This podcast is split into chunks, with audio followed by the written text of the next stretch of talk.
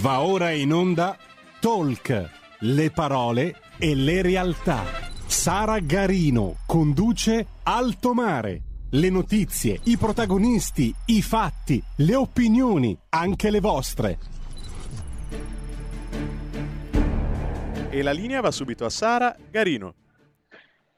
Grazie, grazie mille al nostro Federico al timone della regia. Ben trovati a voi tutti per una nuova puntata di Alto Mare su Radio Libertà. Potete seguirci, ve lo ricordo come di consueto, sulla web tv www.radiolibertà.net, potete farlo in DAB su YouTube e Facebook di Radio Libertà scaricando l'apposita applicazione per cellulare e tablet, nonché sul canale 252 del digitale terrestre. Federico, ricordiamo i numeri per partecipare alla diretta.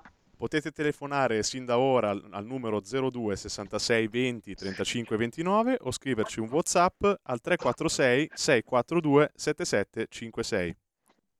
E grazie, grazie Federico. Due blocchi oggi di alto mare. Il primo dedicato ai temi di più stretta attualità, governo nascente, quindi questioni nazionali interne inserite però come ovvio in un contesto geopolitico e geostrategico in profondo fermento e cambiamento. Se vogliamo utilizzare questa espressione, con chi ne parliamo? Con Renato Farina, giornalista di Libero. Buongiorno Renato, grazie per essere tornato a trovarci.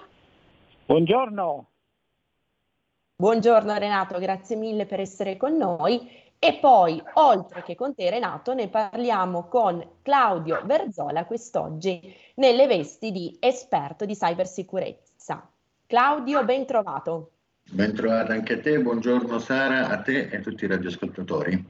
Grazie, grazie mille Claudio, anche a te per essere tornato a trovarci. Allora Renato, cominciamo con un inquadramento, con un focus introduttivo. Governo nascente, questioni calde, cocenti che dovrà affrontare già nei primi giorni dell'avvio della propria azione di governo in un contesto, dicevamo, molto molto tribolato.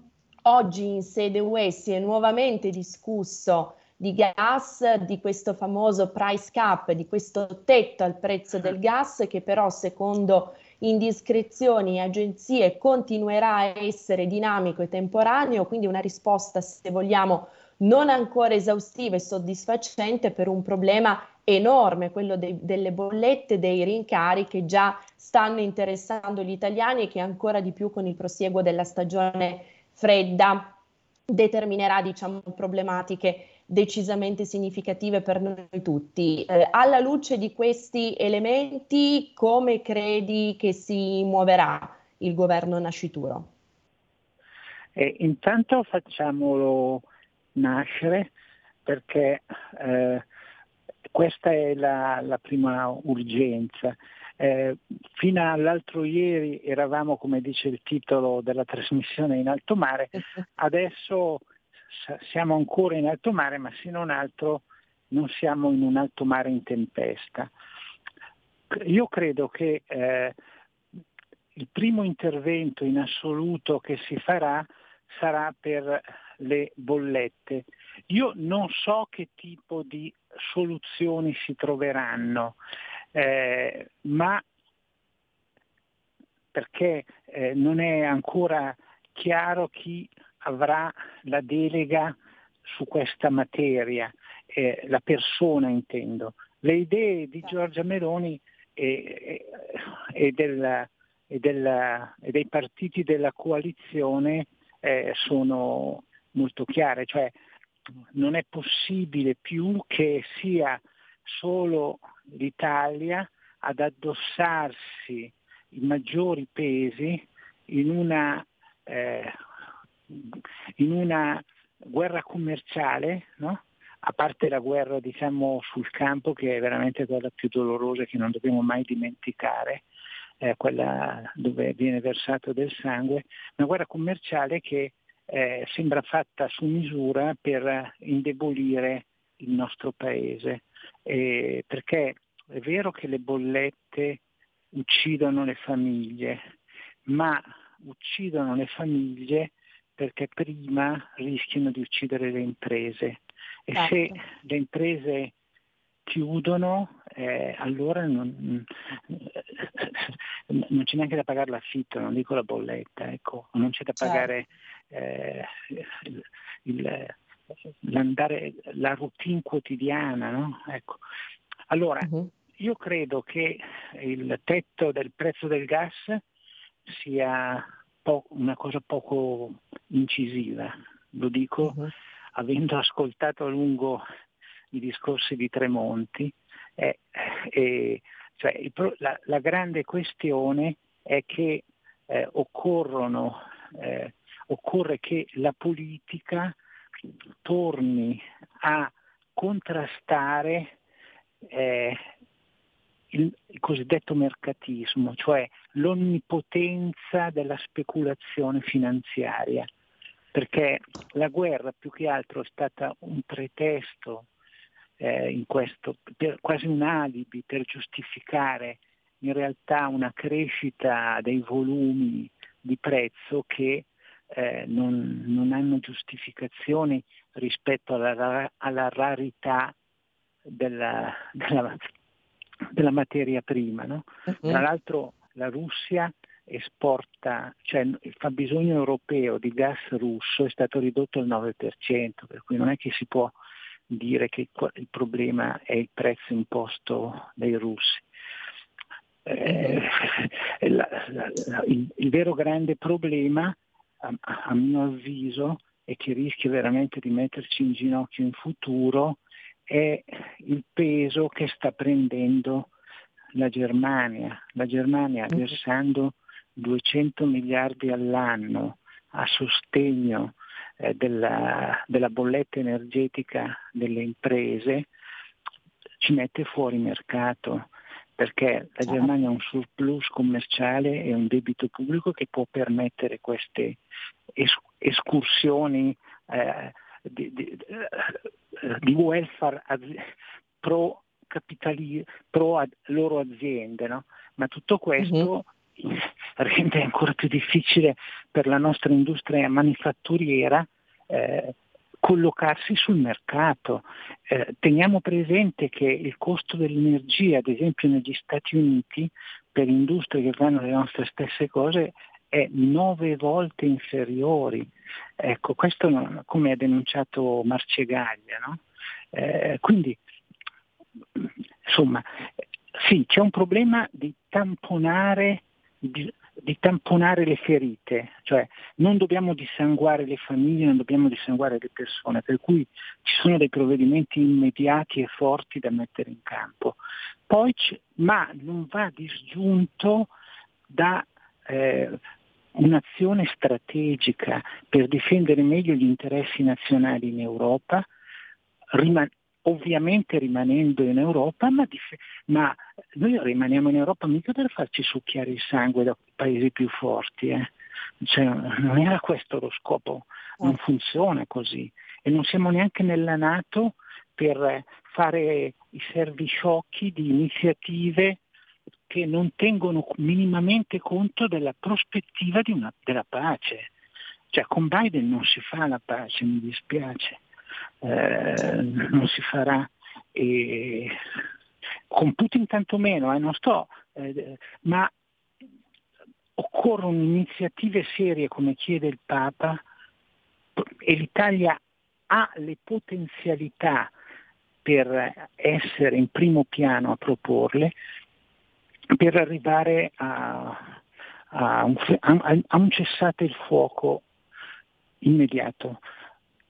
Punto. Certo. Ho parlato tanto, eh, ma io credo che il punto decisivo che noi stiamo un po' dimenticando eh, mentre, mentre, dialoghiamo di eh, chi entra al governo, eh, quanto è litigiosa eh, la, la coalizione, quanto sono delinquenziali possiamo dirlo veramente, gli attacchi fatti presidenti, ai presidenti del Senato e della Camera da parte non solo di frange estremistiche, ma anche addirittura del segretario del Partito Democratico. No? Ecco, questo, noi siamo qui a ragionare spesso su questo ed, ed, ed è no, ovvio e normale, ma non dimentichiamo eh, cioè, le nubi nere che si addensano sopra di noi. No? Cioè, non è che possiamo eh, litigare nel cortiletto della scuola no? eh, mentre una tempesta eh, comincia già a tirare i suoi fulmini. Ecco, questo è quello che, che io credo. La prima tempesta è la guerra, da cui discendono conseguenze anche di demoralizzazione delle persone enorme.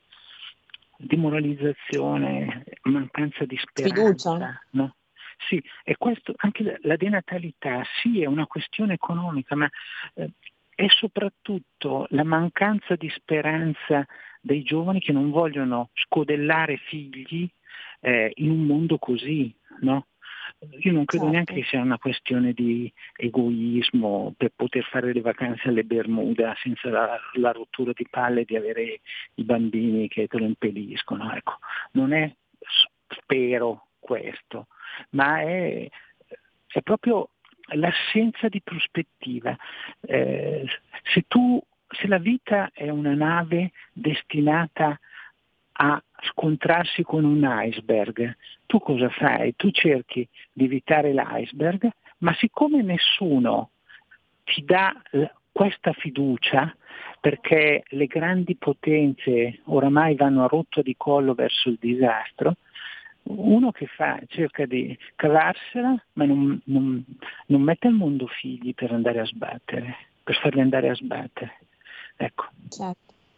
Questo è un discorso di profondo realismo, Renato, e ti ringrazio di averlo menzionato. Tra l'altro, proprio sul tema della denatalità, il neoeletto presidente della Camera, Lorenzo Fontana, aveva scritto un libro, La culla vuota dell'umanità, che rende proprio contezza di, di, quanto ci hai detto tu poc'anzi, Renato, delle riflessioni che ci hai proposto sul tema della Germania. Grazie per averlo sollevato perché oltre all'evidente svantaggio competitivo che questa iniezione di 200 miliardi di euro operata dal governo di Berlino comporta per le nostre imprese, c'è poi anche il tema delle marginalità negative, cioè del numero di imprese italiane che al momento stanno già lavorando, forse non è il termine più corretto, sopravvivendo, attendendo, aspettando in perdita. Chiaro che eh, questo provvedimento preso da, dal governo di Berlino renderà ancora più difficile, sta già rendendo ancora più difficile la cioè, sopravvivenza cioè, sul mercato delle, ecco, delle nostre piccole e medie imprese che vale sempre la pena ricordarlo sono l'ossatura portante, la matrice su cui si innesta tutto il nostro sistema economico e produttivo e il nostro orgoglio, aggiungiamo sempre ecco, Renato. Sì, questo, questa, eh, oh, mh, ci sono eh, degli spiragli per cui tu, queste mosse eh, di contrasto della, eh, del, dell'esagerato costo dell'energia, in particolare per certi paesi, possa trovare una forma di equipollenza europea, cioè che eh, ci sia un equilibrio stabilito dall'Europa, perché se no non si capisce. Eh, in, in Lombardia, no? cioè, eh, ma non solo, eh, l'ho sentita anche in, un, in, un, in una serie americana, no? Eh, crapa perada la fai turtei, ganadaminda e sofredei. Sofredei fa la frittata, ganadaminda e crapa perada. Ecco, cioè l'egoismo dei ecco. singoli che in questo momento si sentono più potenti va a danneggiare tutti e poi torna in testa come un boomerang a chi ha voluto fare il crapaperada. Ecco. Certo, certo. Grazie Renato per questa ulteriore suggestione. Rimani lì perché adesso allarghiamo ulteriormente il campo con Claudio Verzola.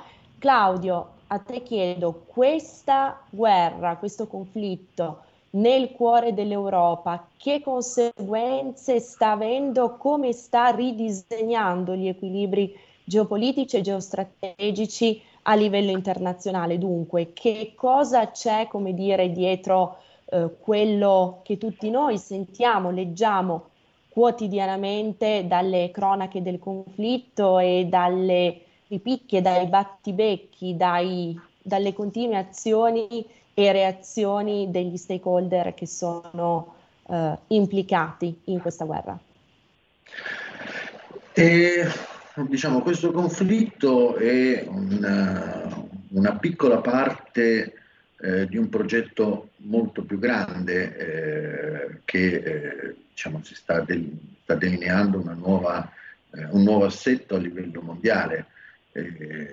noi in Italia stiamo ancora ragionando eh, come se fossimo eh, prima degli anni 90, quindi su uno scenario di due blocchi contrapposti, ma non è più così. La globalizzazione nel frattempo si è evoluta, stiamo andando verso una globalizzazione di tipo verticale, si stanno eh, delineando all'orizzonte dei nuovi blocchi geopolitici, eh, sia formali che informali, eh, quindi alleanze, ma non solo alleanze eh, di tipo militare, ma anche diciamo, eh, alleanze di tipo eh, industriale, corridoi commerciali nuovi.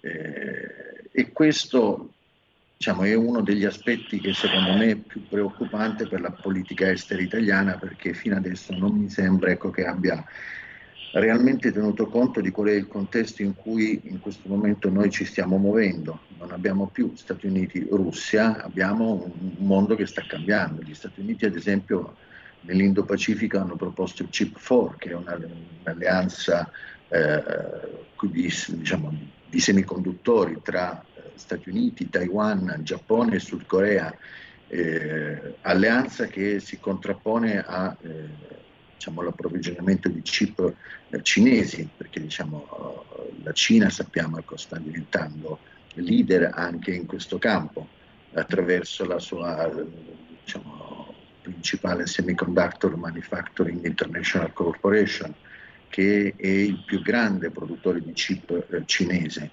e in Cina si stanno aprendo anche altri scenari che vedono eh, diciamo, delle proposte eh, di, eh, di, dazi fino al 400% per eh, componenti ecco, che utilizzano eh, microchip non cinesi.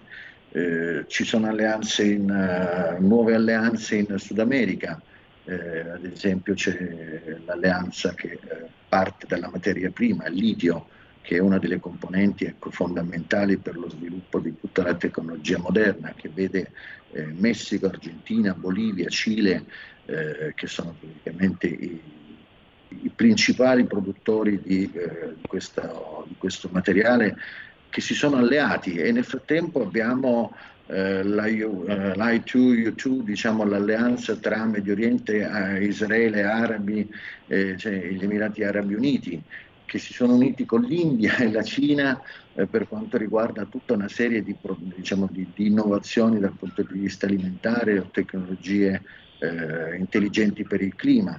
Eh, c'è il discorso dei corridoi commerciali che diciamo, la guerra in Ucraina ha interrotto, ecco, quelli che erano i, i progetti fatti dalla Cina, diciamo, le, le, nuove vie commerciali verso l'Europa, che in questo momento eh, sono, sono, interrotte ma hanno trovato attraverso per esempio la BRI, eh, Belt Road Initiative, un'altra serie di collegamenti che passano dal, proposti dal Kazakistan eh, per passare attraverso, cioè per far congiungere Asia e Europa attraverso la Turchia.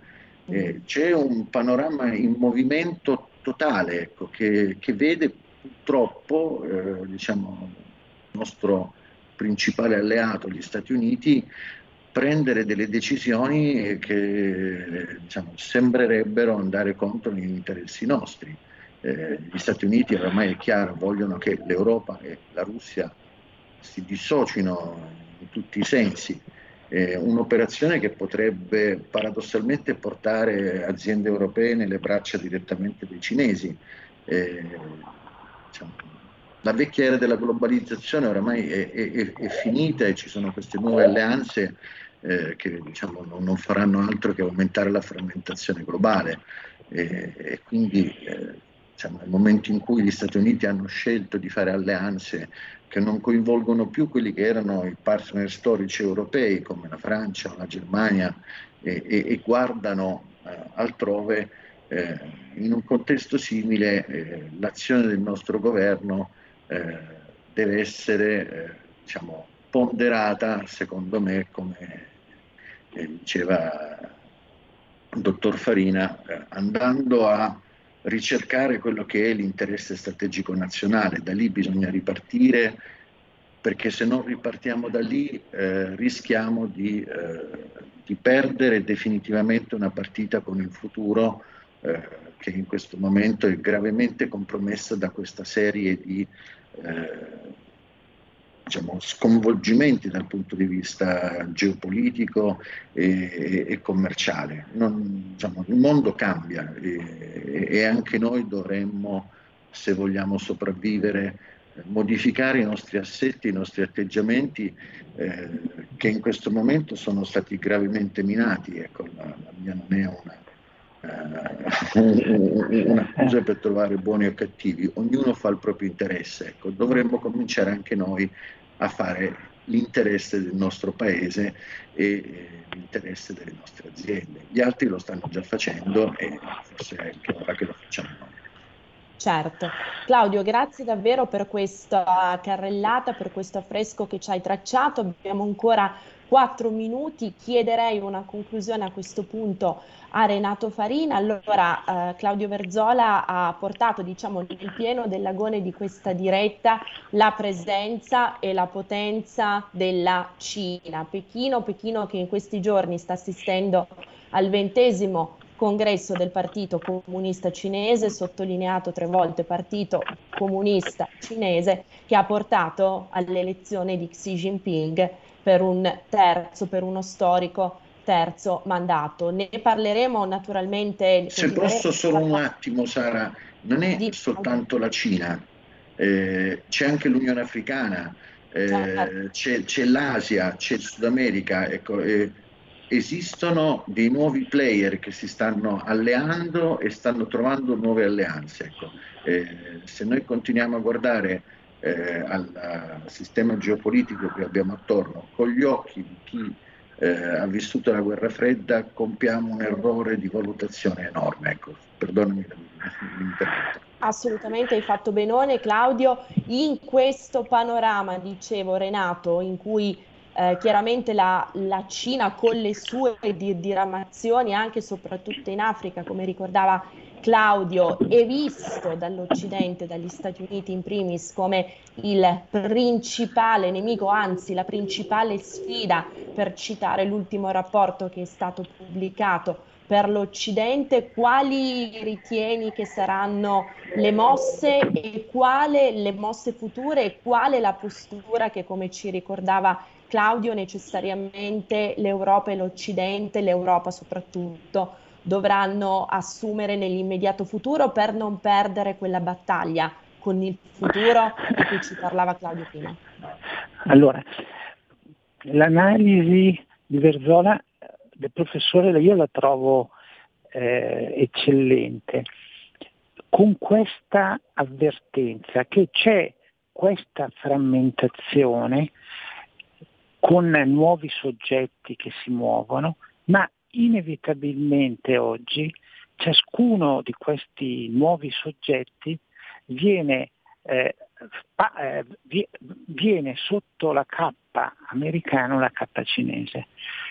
Cioè le due grandi superpotenze sono Stati Uniti d'America, anzi diciamo meglio l'anglosfera, comprendendo mm. America, Canada, eh, Regno Unito, Nuova Zelanda, Australia, e dall'altra parte la Cina, eh, per cui la Cina attrae l'India, attrae oramai anche il Pakistan, attrae la Russia, attrae il Kazakistan, si prende buona parte dell'America Latina perché la Cina si è impossessata di fatto dell'Argentina tranquillamente. Noi come Europa avevamo una grande chance nei rapporti se avessimo continuato una politica di partnership con la Russia. L'altro giorno sentivo Prodi che diceva a un certo punto eh, sembrava quasi Berlusconi, no? diceva a un certo punto, io ricordo una conferenza stampa con Putin in cui eh, un giornalista russo importante mi chiese ma pensabile l'Unione Sovi- eh, la Russia dentro l'Europa, dentro l'Unione Europea? E Prodi ha risposto questo è un po' troppo, però partnership sì, facciamo whisky e soda. No? E Putin è intervenuto correggendo, meglio vodka e caviale. No? Cioè, eh, allora, noi avevamo questa grande occasione e Russia più Europa, cioè materie prime russe e capacità manifatturiera e civiltà anche democratica europea sarebbero stati cioè, la, stella, la stella del mondo. No? Eh, diciamo che eh, quello che è successo, e io adesso non sto ad analizzare eh, le colpe minutamente, sicuramente eh, ha finito per rafforzare formalmente l'Unione Europea perché ha risposto insieme, eccetera, eccetera, ma dal punto di vista globale a metterla oramai al suo posto. Noi do- dobbiamo cercare come Europa, ma soprattutto come Italia, all'interno di, stra- all'interno di un contesto strategico dato, che noi non possiamo illuderci di cambiare con le nostre sole forze, dobbiamo cercare di farci valere almeno come potenza mediterranea.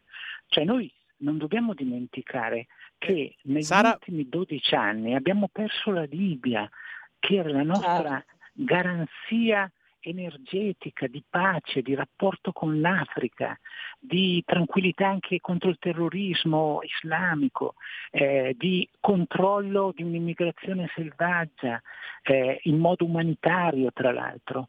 Tutto questo certo. gli americani e gli inglesi, e in quel caso Sarkozy, i tedeschi c'entravano poco in quel mm. momento, hanno cercato di capovolgere gli equilibri per impossessarsi della Libia e quindi del Mediterraneo.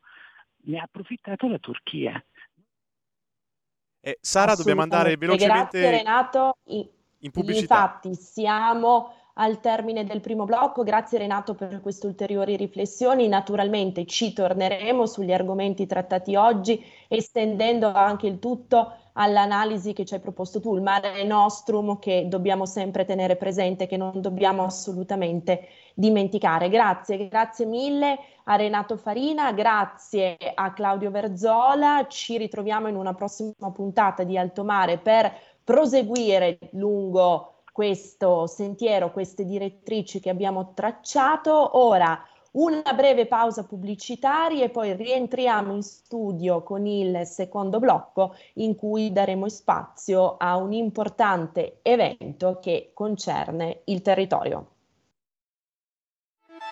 Stai ascoltando Radio Libertà, la tua voce libera, senza filtri né censure, la tua radio.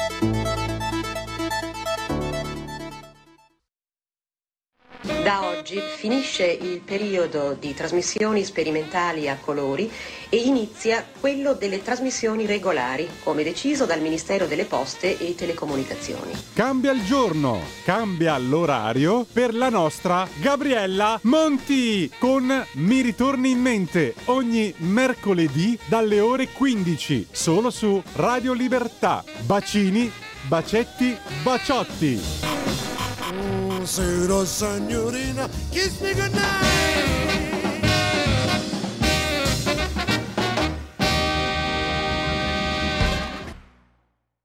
Yeah. Un nuovo modo per sostenere la tua radio. Visita radiolibertà.net. Ti basta un clic e potrai versare il tuo contributo volontario direttamente online. Potrai donare con ogni tipo di carta di credito, anche prepagata. Ti aspettiamo online su radiolibertà.net. Sostieni la tua radio con il tuo contributo volontario. Radio Libertà. La tua radio. Diamo voce alla nostra gente. Stai ascoltando Radio Libertà. La tua voce libera, senza filtri né censura. La tua radio.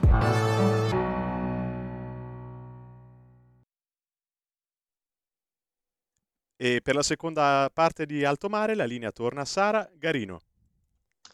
Eccoci, bentrovati, grazie mille Federico, sempre saldamente al timone della nostra regia. Vi dicevo, puntata duplice quella di quest'oggi, diamo spazio per questo secondo blocco a un importante evento che come vi anticipavo riguarda, valorizza, nobilita il nostro territorio, segnatamente quello piemontese, parleremo di Barolo Empremeur, abbiamo collegati con noi i due stakeholder, i due principali protagonisti dell'evento, la Fondazione Cassa di Risparmio di Cuneo, c'è con noi il Presidente Ezio Raviola, buongiorno Presidente. Buongiorno a voi.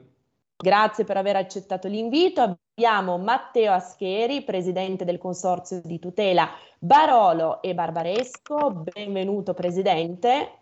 Grazie, buongiorno a tutti.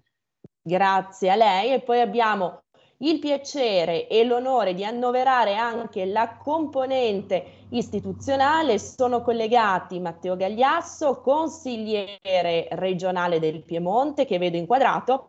E buongiorno, buongiorno a tutti. Buongiorno, buongiorno davvero consigliere. Accanto a lui vedo anche Marco Protopapa, assessore all'agricoltura di Regione Piemonte. Assessore, benvenuto. grazie dell'invito. Grazie mille a voi per essere intervenuti. Partiamo allora con la voce dei protagonisti per una prima introduzione di questo evento. Presidente, Presidente Raviola, ci introduca lei a Barolo Empremeur. Eh, intanto grazie per questa importante opportunità. Barolo Imprimer nasce ormai tre anni fa quando la Fondazione Cassa di Risparmio di Cuneo ha deciso di acquistare questa vigna che è proprio sotto il castello di Grinzane Cavour, una vigna che fu quella proprio di Cavour, una vigna che era di proprietà della, dell'Ubibanca e che era data in comodato d'uso quella, agli studenti della scuola enologica. Mm per cause legate a uh, scelte da parte della banca non era più strategicamente importante per la banca tenere questa vigna e come fondazione abbiamo fortemente voluto comprare questa vigna per dare l'opportunità a tutti quelli che erano gli studenti del nostro territorio, come eh, tutti sanno la scuola enologica ha eh, in tanti anni creato quelli che sono gli enologi più importanti oggi eh, attualmente su, su, non solo sul territorio de, del Piemonte ma in tutta Italia e, e, molti anche all'estero. E quindi per noi era molto importante che eh, le nuove leve potessero continuare a fare quello che erano i loro studi su questa vigna. Allora abbiamo, abbiamo acquistato questa vigna che è stato un importante investimento, eh, ma non ci bastava andare avanti per eh, gestire solo questa vigna per quello che poteva essere la crescita degli studenti. Abbiamo deciso insieme eh, al consorzio, insieme alla Nati, che è sicuramente uno dei enologi più importanti al mondo, di eh, creare qualcosa di unico. Abbiamo scelto delle particelle di questa vigna e abbiamo creato 15 barrique, lo scorso anno è stata la prima la prima edizione, 15 barrique per, per, creare del sociale, per fare un'asta benefica. Queste 15 barrique lo scorso anno sono state tutte vendute, abbiamo ricavato oltre 660 mila euro, per l'esattezza 666 mila euro, con questa asta benefica. In primero, un'asta che arriva da, da, da, uno stile francese, ovvero eh, il, si vende il vino eh, all'asta quattro anni prima di poi consegnarlo, perché poi questo vino certo. rimane ancora per quattro anni nelle, nelle cantine, poi fra quattro anni eh, verrà verranno consegnate le bottiglie. Non ci siamo fermati solo sul vino, che è un vino di altissimo livello, perché poi è stato giudicato da Antonio Galloni, che è uno dei eh, diciamo, critici più importanti al mondo ma eh, lo, lo, scorso anno abbiamo poi anche, e come sarà anche quest'anno, deciso di eh, far fare l'etichetta di questa, di questa etichetta da, da, da, da un artista eh, di livello internazionale. E quindi anche, anche, le etichette, quindi anche tutte le bottiglie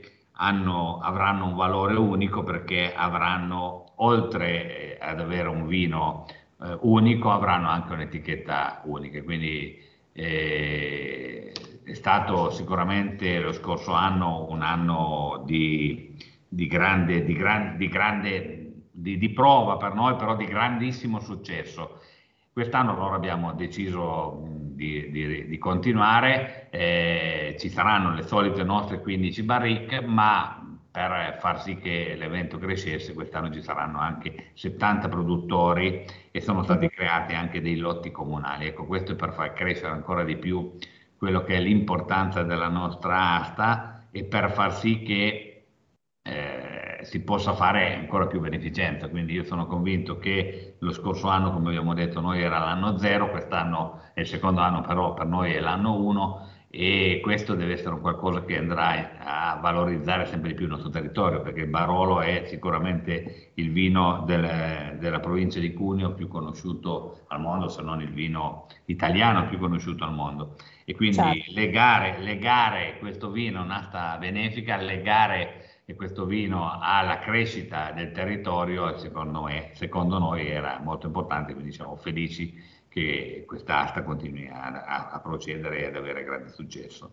Assolutamente, grazie Presidente. Ha utilizzato l'espressione valore unico che secondo me realmente sintetizza appieno quello che è l'esprit di questa iniziativa. Abbiamo detto valorizzazione del territorio, valorizzazione delle eccellenze del territorio, internazionalità, perché come ricordava lei, Antonio Galloni, critico enologico di fama mondiale, ha sede a New York, quindi questo evento in qualche modo unisce dal punto di vista degli intenti il nostro Piemonte con il Nord America, con gli Stati Uniti, con New York. Abbiamo detto territorio, istruzione, cultura, valori, radicamento, eccellenze e unicità di prodotti che sono assolutamente unici e che in questo caso vengono messi in campo per iniziative legate alla promozione del territorio e soprattutto, come rammentava lei, alla solidarietà. Assessore Protopapa, davvero un'eccellenza ne- nell'eccellenza.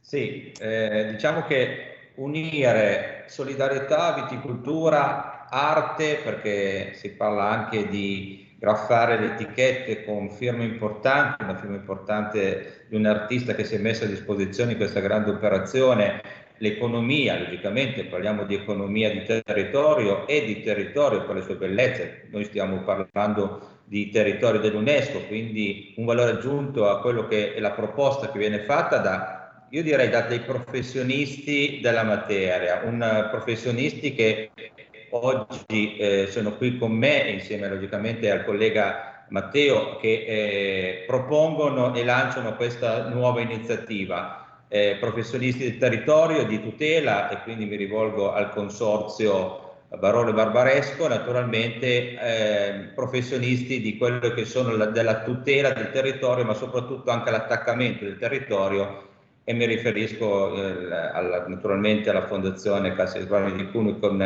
il Presidente eh, qui presente. Una grande squadra per fare un, una continuità di un grande progetto che ha avuto quindi nell'anno passato, nei periodi passati, un riscontro che non si accontenta quindi di replicarsi, ma addirittura di aggiungere altro a quanto già offerto e quindi perciò oltre alle produzioni di questa splendida idea di acquistare un terreno proprio nel cuore delle nostre langhe, anche coinvolgere i produttori che mettono a disposizione quelle bottiglie del valore aggiunto che può essere solamente utile allo scopo principale. Quindi noi come Regione Piemonte dobbiamo essere soltanto contenti e fieri di queste iniziative e dire veramente grazie perché come eh, giustamente hai detto tu, in un colpo solo si complicano le, le le attività nel senso che aumentano e quindi veramente c'è tanto impegno, ma un impegno premiato con sicuramente eh, dei, dei, risultati e questi risultati avuti e che avranno lo dimostreranno. Quindi io adesso logicamente lascio da Matteo che poi tra l'altro è espressione di territorio che condivideva con me mentre che parlavate quello che sono appunto queste iniziative che dovrebbero essere veramente eh, più di quello che oggi eh, si vuole lanciare, ma soprattutto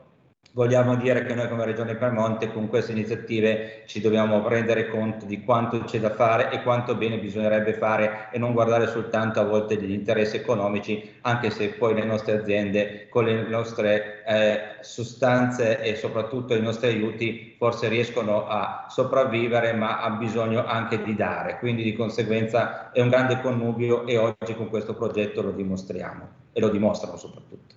Grazie, grazie mille Assessore Protopapa. Consigliere Gagliasso, prego.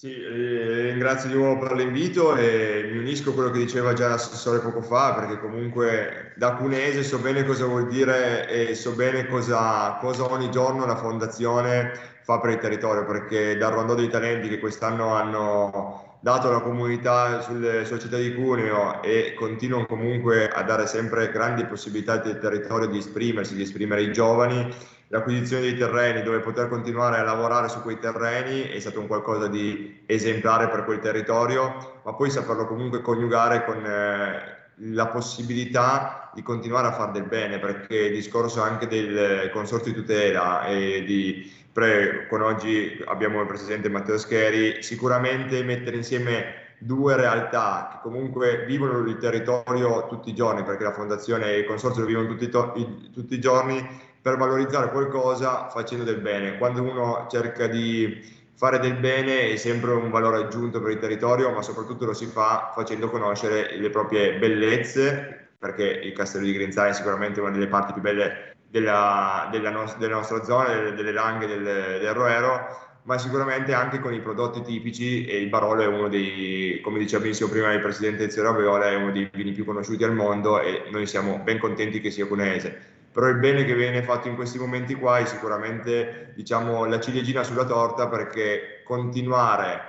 oltre al discorso anche delle, aste, delle altre aste che vengono fatte durante l'anno, sicuramente questa è una di quelle in cui veramente si fa conoscere di più il territorio e quest'anno non si fa conoscere semplicemente un vino, ma si fanno conoscere anche delle cantine che possono avere anche all'interno del loro palmarès la possibilità magari di aprire, eh, aprirsi a dei nuovi mercati che magari oggi erano più proibitivi, ma sicuramente eh, è, è, bello il connubio privato, pubblico, associazioni, quindi eh, ringrazio veramente per il lavoro che continuano a fare entrambi perché eh, so benissimo quanto impegno continuano a trasmettere sul territorio e quanto ogni giorno danno una mano, specialmente quando le istituzioni non arrivano, loro ci sono sempre, per cui veramente il nostro è più, più che tutto un grazie per quello che continuano a fare e che continueranno a fare. Grazie. Grazie, grazie mille consigliere Gagliasso per questa sua testimonianza che è anche la testimonianza, come ci ricordava, di una persona del territorio che vive il territorio e quindi vive anche le sue eccellenze, le sue passioni, il suo entusiasmo. E che bello questo concetto di fare del bene, di fare delle azioni benefiche, di fare portare solidarietà val- valorizzando il territorio e le sue specificità. Presidente Ascheri, in questo senso davvero voi siete ambasciatori del territorio del Piemonte nel mondo e oltre a portare in giro per tutto l'orbe terracqueo, visto che la trasmissione si intitola Alto Mare, i prodotti, le eccellenze del nostro Piemonte, della provincia Granda, segnatamente portate anche quello che oggi si dice know-how, no? quindi saper fare, ma soprattutto saper allora, sì, intanto grazie, volevo ringraziare chi mi ha preceduto negli interventi perché sono già stati citati tutti gli elementi importanti di tutto questo evento. Dal punto di vista dei produttori, perché il consorzio è un'associazione di produttori, quando siamo stati interessati dalla fondazione abbiamo capito immediatamente la potenzialità dell'iniziativa, eh, legata a tutti questi aspetti, la beneficenza, in parte per noi anche la valorizzazione del marchio, perché noi abbiamo la fortuna di lavorare con dei marchi importanti importanti come Parole Barbaresco che sono già conosciuti, ma non possiamo comunque fermarci e come dire, se, essere seduti sugli allori, dobbiamo lavorare. Il tassello che ci manca è questa vendita cosiddetta imprimeur. Il lessico del vino è purtroppo il francese, imprimeur vuol dire semplicemente in anticipo. Quindi noi andremo a battere all'asta dei vini che sono attualmente in affinamento e che verranno messi sul mercato, in questo caso qui nel 2025.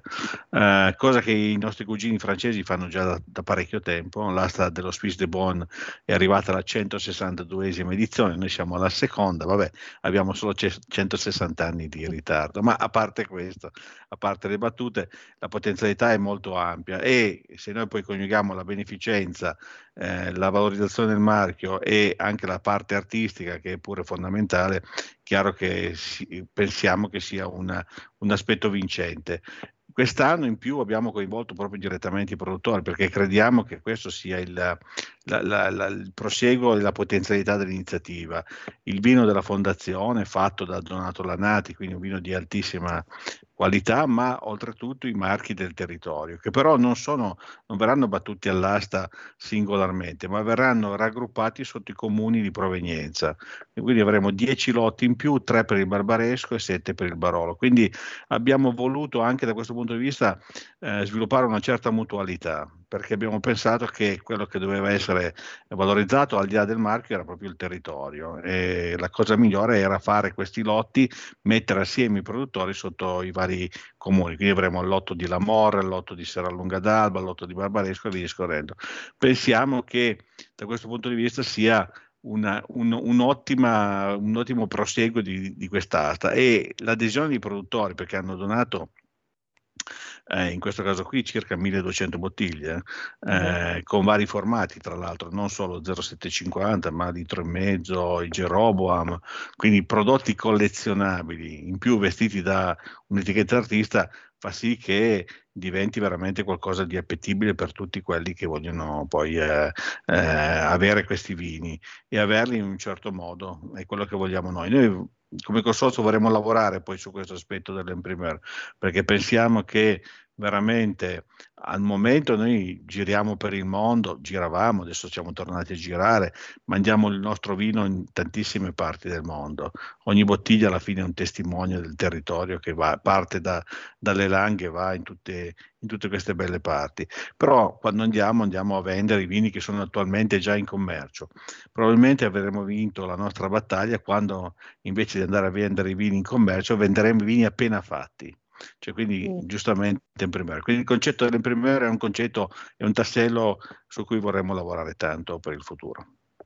Assolutamente Presidente, grazie e che bello che ci sia già questo, questo proposito, questo progetto davvero strategico che guarda al futuro, guarda quello che eh, il Consorzio di tutela del Barolo e Barbaresco e la Fondazione Cassa di risparmio di Cuneo faranno per, come diceva simpaticamente lei, andare tra virgolette a recuperare quei 160 anni di ritardo. Allora, ricordo naturalmente al nostro pubblico che quest'asta solidale avrà luogo il prossimo venerdì 28 ottobre presso il castello di Grinzane Cavour, come ci ricordavano poc'anzi i nostri ospiti. L'asta sarà battuta da Christis in contemporanea con New York. Abbiamo ancora tre minuti prima del termine, 3-4 minuti prima del termine di questa diretta, quindi farei un veloce giro tra tutti i nostri protagonisti per